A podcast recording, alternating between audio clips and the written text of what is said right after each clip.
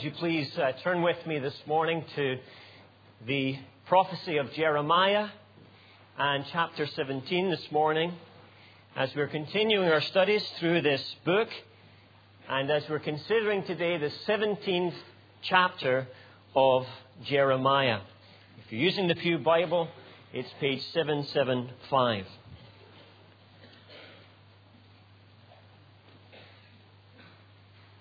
We've just prayed, Master, speak. And we've just made the commitment, Thy servant heareth. So let us listen carefully to the Word of God as we read it together. Most important part in the whole service.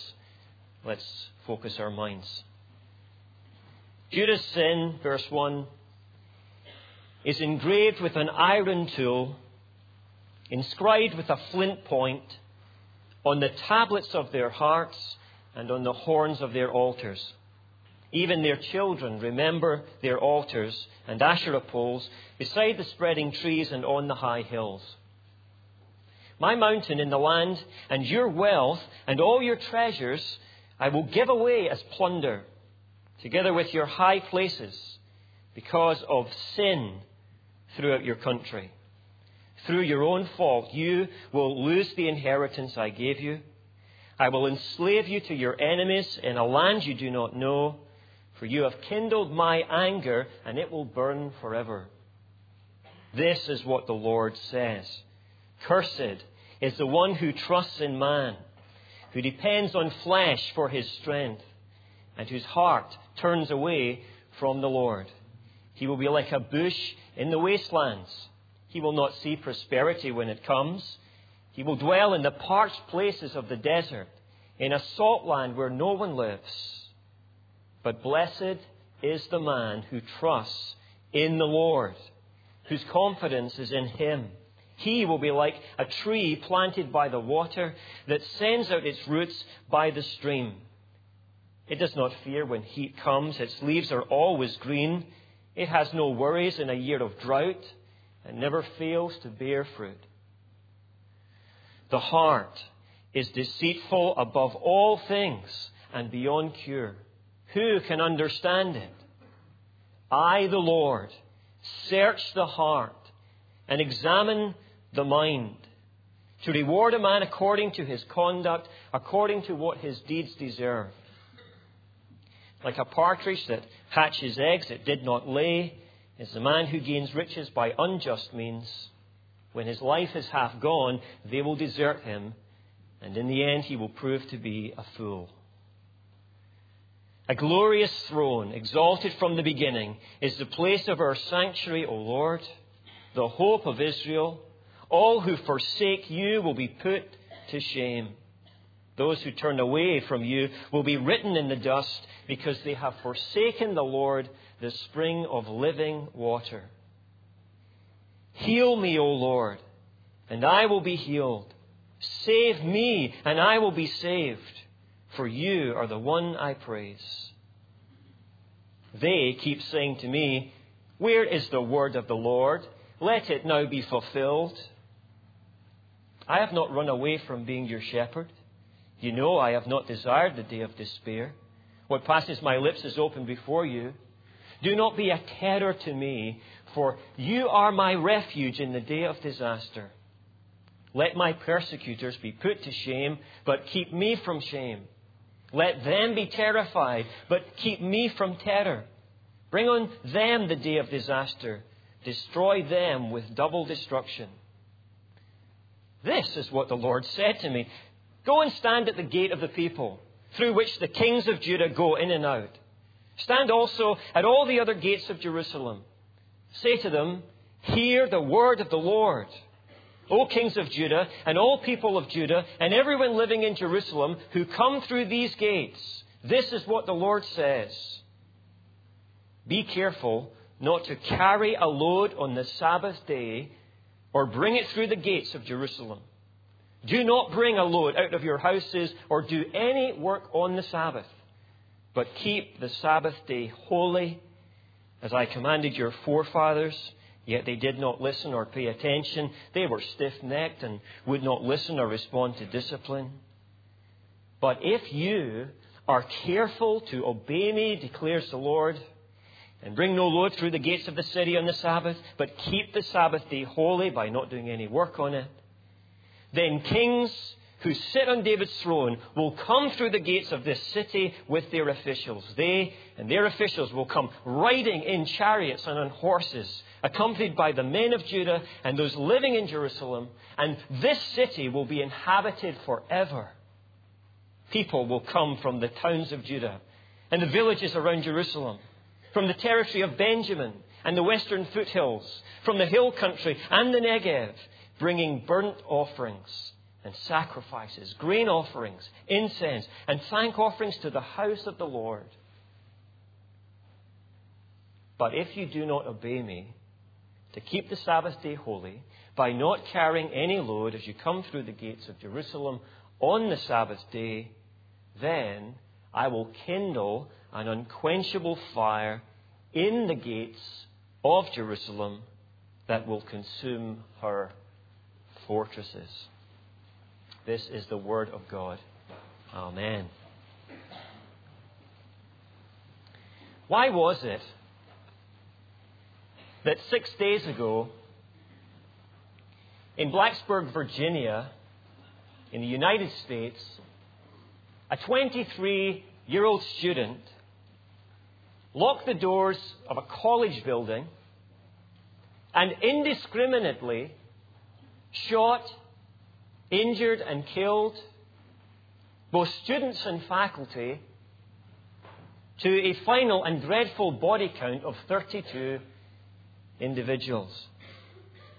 Why? It's the question that everyone has been asking this week, and the question that we always ask on such occasions. And of course, as usual, there have been numerous suggestions as to why. You only need to read the press some are of the opinion that it's really a case of a lack of gun control in the United States. Others, alternatively, believe that no, in actual fact, it's a lack of guns in the campuses. At least that was the difficulty because there was no method of self defense. Others still have cited the authorities who could and perhaps should have intervened earlier. And still others blame the college itself for an apparent failure to communicate between the first and second bouts of shootings? Or was it just as some have suggested, really just a case, a sad case of mental illness and demons in a young man's head? Well, whatever you think of the plausibility of all these various suggestions, I don't come this morning with yet more human opinion. Because in actual fact, what we need to hear in these sorts of situations, and indeed at all times, is not the wavering wanderings of man, which change and which conflict with one another, but the sure and authoritative Word of God. And what does God say in a matter like this? Maybe you're interested. Maybe you've been asking that question. Well, we have the answer this morning as He takes us really to the heart of the matter. And what God says, in effect, is this that at the heart of the human problem is the problem of the human heart. And He says that the problem of the human heart is actually the problem of sin. And He says that sin, though an antiquated idea to many people today, actually provides the most reasonable explanation for the kind of carnage we've seen this week all around us, and also the chaos which rages within us, what is going on in the wickedness of our own experience. Now, this is the very topic that Jeremiah is addressing in the 17th chapter of his prophecy. And in fact, though some have described this chapter as Jeremiah's miscellaneous file, it's a sort of ragbag of ideas, I do believe that through all the twists and turns, there is a common thread that is running through it from start to finish, and it is this issue of sin. It is sin that is contended with throughout the chapter. And we, we meet this sin as we also come into contact with three characters. First of all, the Lord. Secondly, the prophet. And thirdly, the people of Judah. So, first of all, the Lord, in verses 1 to 11 and the Lord's diagnosis. Uh, not long before coming to the chapel, uh, I, one evening, had a sudden pain down one side of my face. Uh, it suddenly came on, and over a period of a couple of hours, I lost all the sensation down one side of my face. So we went up to the, the doctor, and I had various guesses at this kind of thing. I'm not a doctor like Norman is. And when I sat down with the doctor, he said, It's actually Bell's palsy that, that you have. And I was rather upset when he added that I would be unable to speak properly for four weeks, which is a bit of a problem for me. But at least I knew from that point forward what the accurate diagnosis was. I could contend with it, therefore. And you see, this is a great problem in the world today. That people sense something is wrong. They, they feel the shooting pain that things are not quite right. But while, but while they know the symptoms are there, they really don't have the blind clue as to what is actually wrong. Well, not so, says the Lord of my people. I want them to be very clear as to what the problem is in their condition. And in fact, you notice that it's only in the second word into the paragraph, into the chapter, that you get the diagnosis. No waiting around. The Lord says it is sin. And what follows is really an initial description of sin. The Lord says, first of all, that sin is indelible, verse 1. Judah's sin is engraved with an iron tool and inscribed with a flint point on the tablets of their hearts. He says, Your sin is permanently engraved in your hearts and, and in your worship, inwardly and outwardly, just as in these days an iron tool was used to permanently mark a surface, usually marble. And therefore, if sin is a disease, it's important to know that it is a permanent disease. It's not like the cold that comes one week and hopefully goes the next week, but it is a permanent fixture. It is indelible. It is secondly transmittable. Verse 2.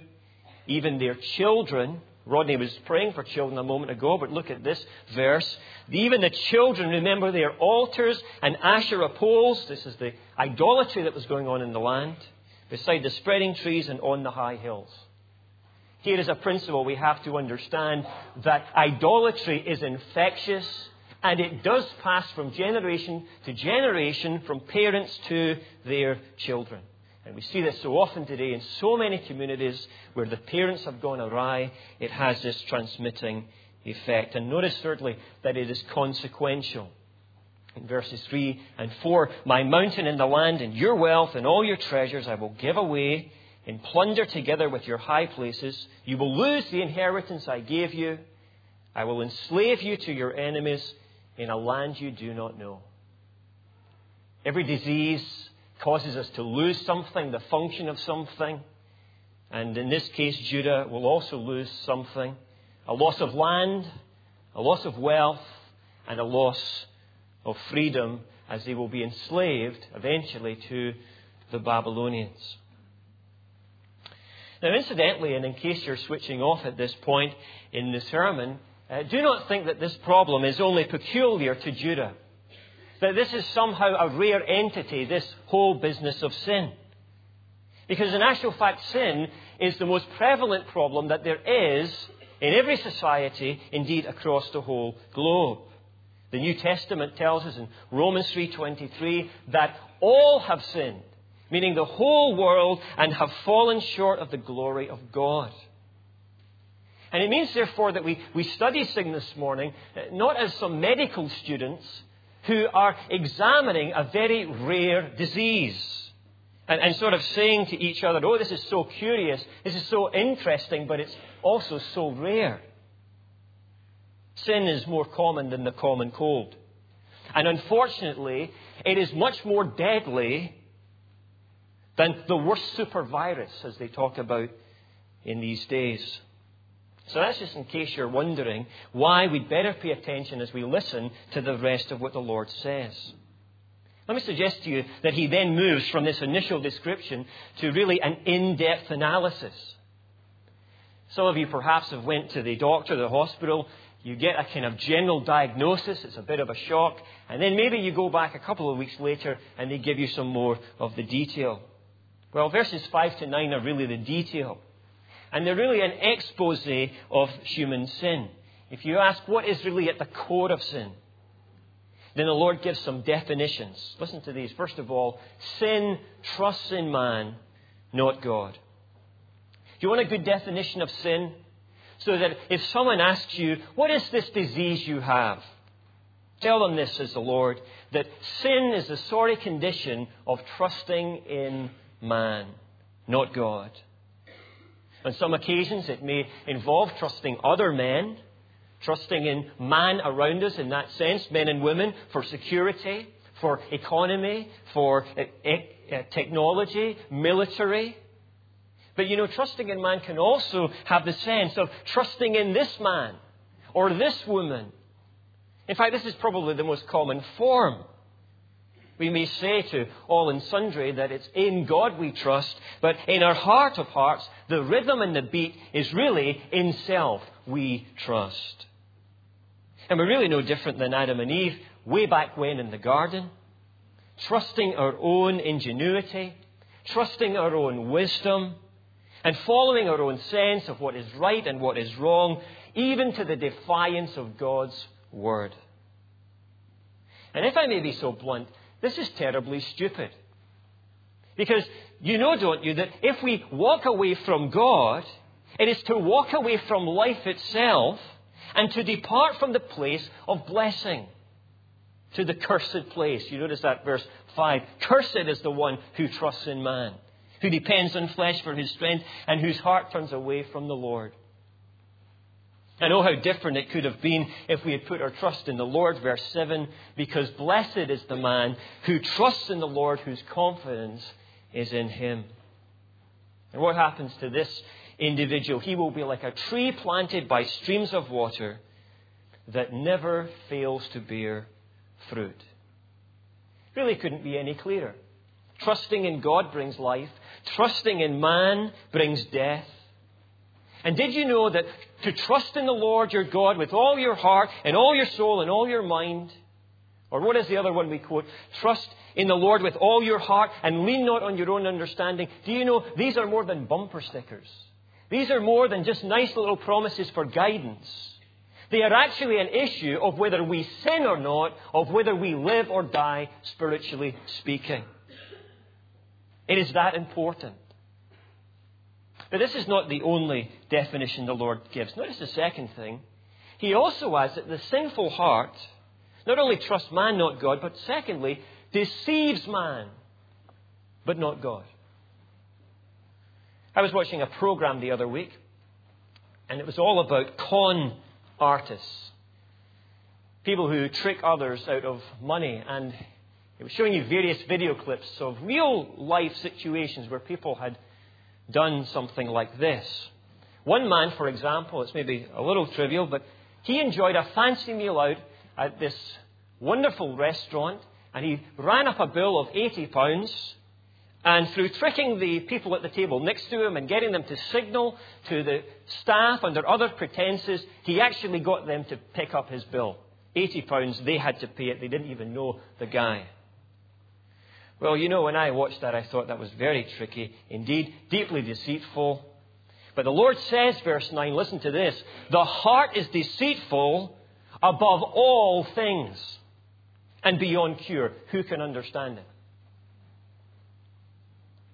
God says, think of the most tricky individual that you know, the most deceitful scheme that has ever been conjured up and realize that your heart is trickier than all of that. It is deceitful above all things. In fact, our heart is a Jacob. Because you see that word deceitful, it comes from the same root word in the Old Testament as Jacob. And if you recall this Old Testament character, remember what his name meant. He was a cheater and a twister and a grasper and a deceiver. And God says, Your heart and my heart is a Jacob. And of course, the first thing that it does is deceive the person who owns it.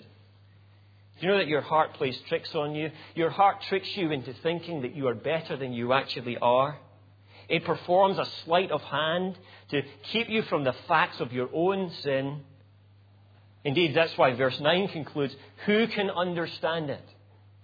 And the, the implication is that we can't. Human beings can't. It's beyond us to know the depth of our own depravity, our own capacity. I was very interested to listen to one fellow student on that college campus. He was interviewed after the Virginia shooting, and he was a classmate of the killer. And the interviewer was asking him about him and, and what, he, what he made of this chap, and he said, You know, I always knew that he was capable of doing something like that. See, his implication was that there's a capable category, some who can do really hideous things, and presumably that there's an incapable category. Oh, we would never do such a thing as that, the lion's share of us. Winston Churchill didn't agree. I don't know what kind of Christian commitment that he had, but listen to what he said. Under sufficient stress, starvation, terror, warlike passion, or even cold intellectual frenzy, the modern man we know so well will do the most terrible deeds, and his modern woman will back him up. Maybe we need to listen to Winston Churchill this morning if we don't believe in his pithy statement. Maybe we don't believe in the Bible this morning. Maybe we have to do that. And if we don't, then maybe it's our heart talking this morning. I know this from my own heart, how it works. My heart is rather like a digital camera. I go out maybe with the family and we take a number of shots throughout the day and I come back at the end of the day and I look through and all the photographs are perfect. And I think to myself, I must be wonderful at taking all these snapshots. And of course, what I'm forgetting is that throughout the day, I've subconsciously almost been deleting all the bad shots. And there's absolutely hundreds of them. There's a few that I've actually shot well. You know, that's what our heart does all the time. It deletes all the bad shots and it, and it leaves the good ones, and it makes me think that I'm really wonderful when actually there's something deeply flawed. And you see, I may dupe myself but I will not dupe or deceive God. Isn't it a most scary fact that verse 9 and verse 10 come together in this passage?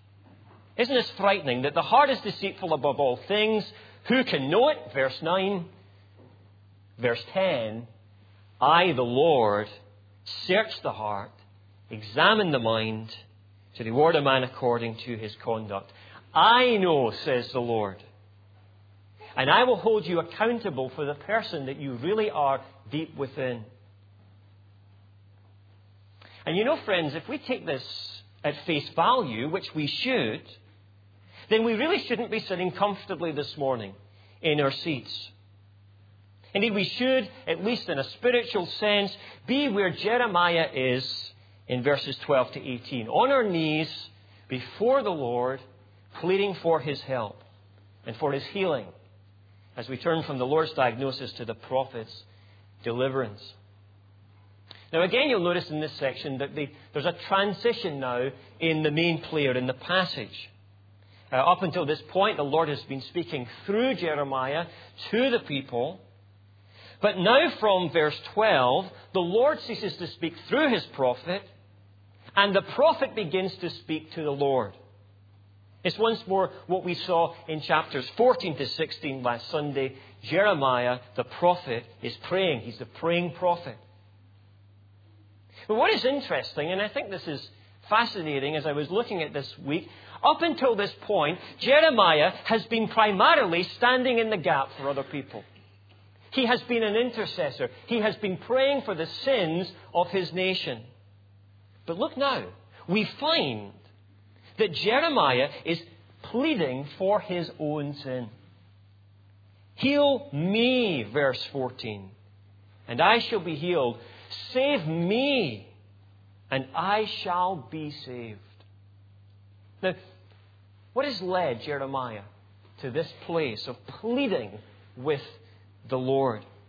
In one sense, of course, all that Jeremiah has been proclaiming so far has brought him to this point as he's thought over the implications of it. I can say from my own little preaching experience how often it is as you are here or behind some pulpit somewhere and you are preaching to someone God's truth that you are convicted of your own sermon. And you know that the first person that has to put the truth into practice is you. So maybe there's a sense of that with Jeremiah as he's proclaiming the Word of God about the sinfulness of the human heart. But notice in a more immediate sense that verses 12 and 13 are preparatory for his confession. And I've called the first stage of this comprehension. As Jeremiah stands before God, as Jeremiah, as it were, surveys his attributes, and as he recognizes really who God is in all his glory and in all his greatness, he, he recognizes, verse 12, that the Lord is king. A glorious throne, exalted from the beginning. And he understands that the Lord, who is worthy of honor, is also the one who is worthy to judge. The Lord is judge. Verse 13 All who forsake you will be put to shame.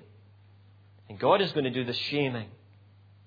And then he understands a third thing, and this is beautiful as it follows from the others that the Lord is Savior. He is our only hope, O Lord, the hope of Israel. And as he has this picture of God as, as king and as judge and, and as savior, he can only but feel his own failure. I want you to know it always happens that way. That a true conviction of sin comes as we first of all gaze at the greatness and perfection of who God is.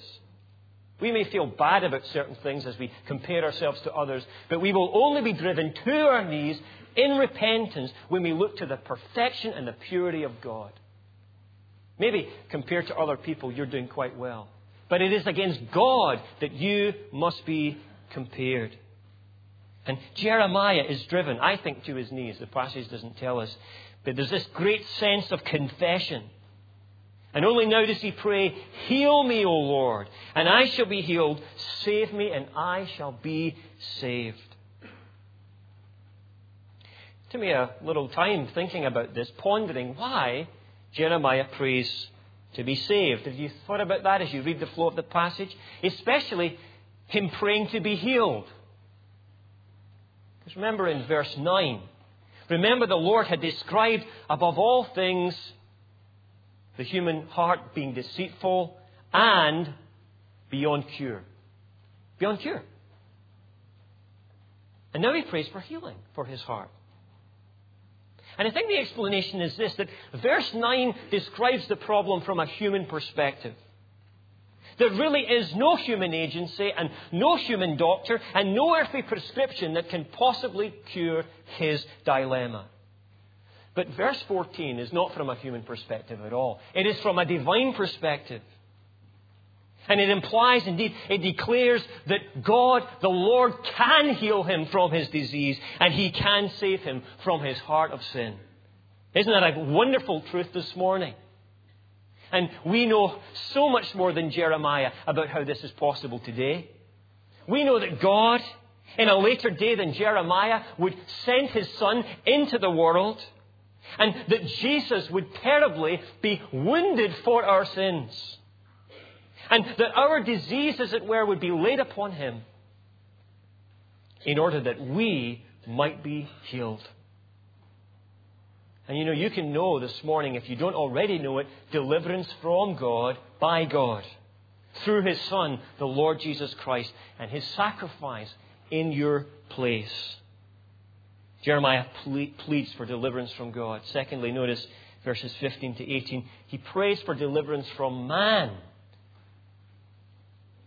This is the case in many of our own experience too. We become Christians and we are saved from the wrath of God, but all of a sudden we've made new enemies.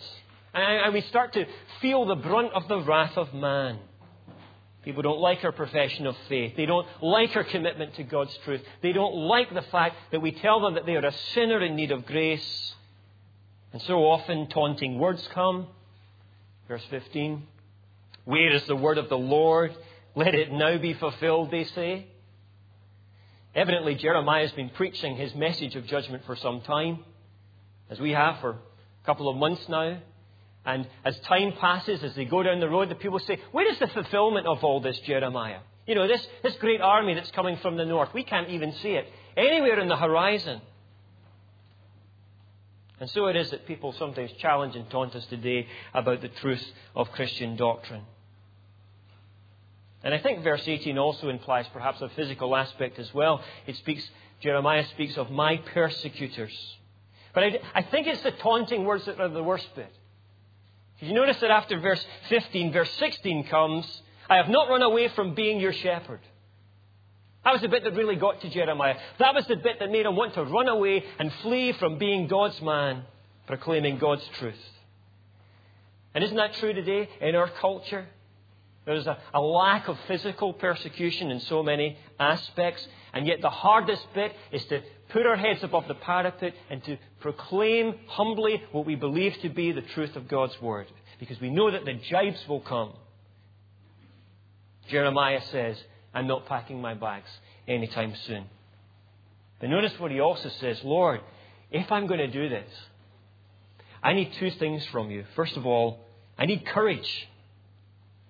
Do not be a terror to me. Verse 17 You are my refuge in the day of disaster.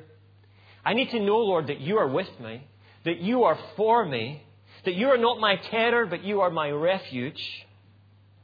And secondly, I need justice. Bring in the day of disaster, destroy them with double destruction. I need to know that justice will meet the persistent, unrepentant enemies of God who do not only oppose me, but oppose you. We saw this the other week. Jeremiah's concern for God's justice and God's name and how we need that in our day. You might also perhaps wonder whether Jeremiah has written off the people at this stage, particularly as he raises this prayer to the Lord. In fact, you may wonder in light of this whether there is any hope for this people, the people of Judah, with their indelible sin, with their terrible idolatry. And yet, once more, as we've seen again and again in this book, God is not ready to discard them yet. He is a God of great justice, but He is also a God of great love and mercy. And while they don't deserve it, in verses 19 to 27, He brings to them yet another opportunity to come to their senses. And the emphasis falls on the people, the people's decision. Now, last evening we were enjoying a nice carry out with some friends, and such was the choice on the menu. You know these menus these days, they've got 151,000 choices, and it's just very difficult to decide. And we were just talking about the fact that we are just a very indecisive bunch. And uh, one of them said, uh, I said, Do you think we're indecisive? He said, I'm not sure about that. You know. You know, when it comes to following God and following Jesus, when it comes to trusting and obeying Him, you know, we really cannot sit on the fence. We might think we can sit on the fence, but God will not allow us to sit there.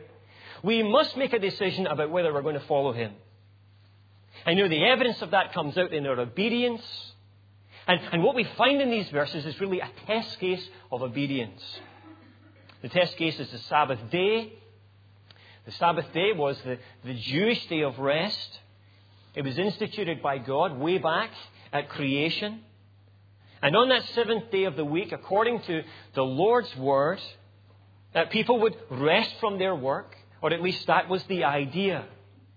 And it was really to mark them out as distinctive, to show all the other nations that they belong to the Lord. It was a sort of badge of loyalty to God. And therefore, you can see why this was so important. You know, it wasn't just some command that the Lord brings up.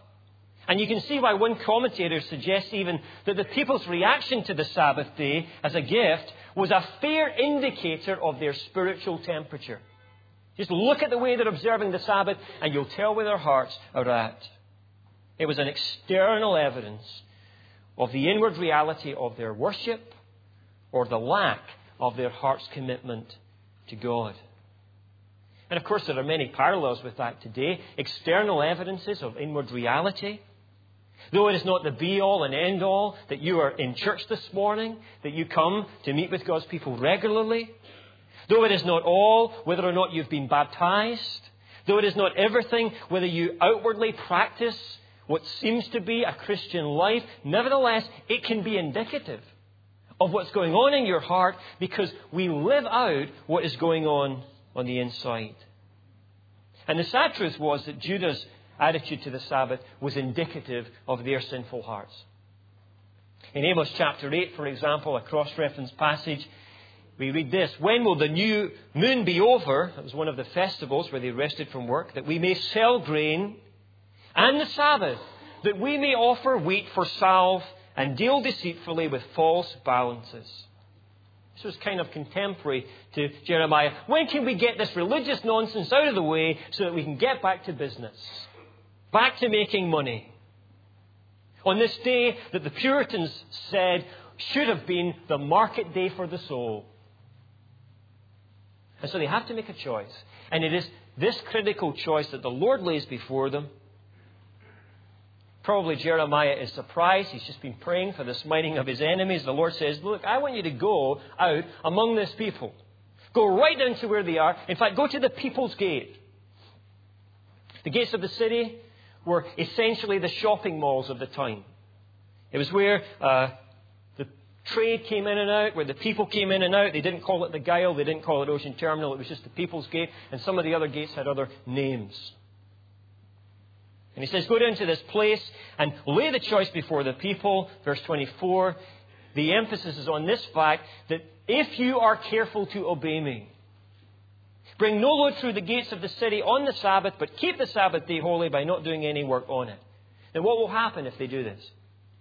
I will bless your rulers, says the Lord. Verse 25. Then kings who sit on David's throne will come through your gate. He says, You know, you will have rulers over you for, for forever, he says. You, you'll never cease to have a king on your throne. And I will bless your worship, verse 26. Uh, the people will gather from every city, every town, every village, every hill to bring burnt offerings and sacrifices, incense and thank offerings to the Lord. The sacrificial system in the temple, he says, it will continue. It won't be removed. The temple won't be destroyed. And yet he says, verse 27, this is only if you obey me. But if you do not obey me, to keep the Sabbath day holy, by not carrying any load as you come through the gates of the city, then, and here's a scary promise, I will kindle an unquenchable fire in the gates of Jerusalem and will consume her fortresses. And later on, you can read the record of how that happened. Do you, do you see this morning how serious sin is? God is pathologically, we might say, serious about sin. Because He is holy through and through. He will not brush it under the carpet. And therefore, the matter of the condition of your heart this morning, I cannot tell you how important it is. It is an issue of blessing or cursing. And still before us, the question sits where does my loyalty lie? Who will I choose? What will I trust in? Will I obey Jesus as Lord? Make that Christian commitment if I've never done it before? Continue in that Christian commitment? Or will I obey my own sinful and deceitful impulses? Because, by the way, if you're a Christian this morning, you will know yourself that you continue to face the challenge of sin on a daily basis. Perhaps in Sunday school you learned this that in the past you were set free from the penalty of sin. That in the present you are set free from the power of sin. And that only in the future will you be set free from the presence of sin. And while sin does not continue to reign in your mortal body, nevertheless, it remains in your body and it, and it fights all the while with your regenerate soul. Could you sing this hymn with John Newton if you're a believer in Christ? Wonderful words. Strange and mysterious is my life. What opposites I feel within a stable peace, a constant strife, the rule of grace, the power of sin. Too often I am captive led, yet daily triumph in my head. Could you sing that on a Monday morning, on a Friday night, or some other time? When you feel the conflict? How about this verse? Different powers within me strive, and grace and sin by turns prevail. I grieve, rejoice, decline, revive, and victory hangs in doubtful scale. But Jesus has his promise passed that grace shall overcome at last. Ever felt that struggle? Ever wavered between two opinions, even as a Christian? Choose this day who you will serve. Choose it afresh if you're already a believer in Christ. I think it's very sad to say that Judah did not choose God. Their Sabbath observance didn't improve. And the reason that outwardly they did not change was because the Lord's diagnosis was true. There was something wrong in the heart. Dallas Willard, in a very excellent book, I think, Renovation of the Heart, he writes this. Speaking of all the revolutions and the kinds of revolutions in the world, he says this The revolution of Jesus is first and foremost a revolution in the human heart. Just think about that. It may affect all sorts of things as we look around us in our societies, but first and foremost, it's a renovation and a revolution of your heart.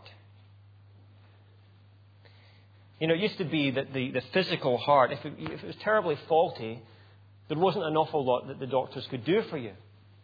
And yet nowadays, with the wonders of modern medicine, you know, they can even sometimes do heart transplants. And some of them are successful. But you know, long before that possibility physically was conceived, God had been performing such treatments spiritually. Indeed, he, he promised later, even in the same book, Jeremiah 24 7, I will give them a heart to know me, that I am the Lord. They will be my people, and I will be their God, for they will return to me, listen, not just with their actions, not just with their Sabbaths, but with all their heart. Or over in Ezekiel, I think it's even more beautiful. Ezekiel 36, 26. I will give you a new heart and put a new spirit within you. I will remove from you your heart of stone and give you a heart of flesh. You know what? That promise is still in force today. God remains the most brilliant heart surgeon that ever existed, and his expertise is dealing with and renewing deceitful hearts, like your heart and like my heart. That's what we need. We need a new heart. That's what Virginia needs today. That's what Edinburgh needs. And that's what you need, unless your heart is playing tricks on you this morning. Let's pray.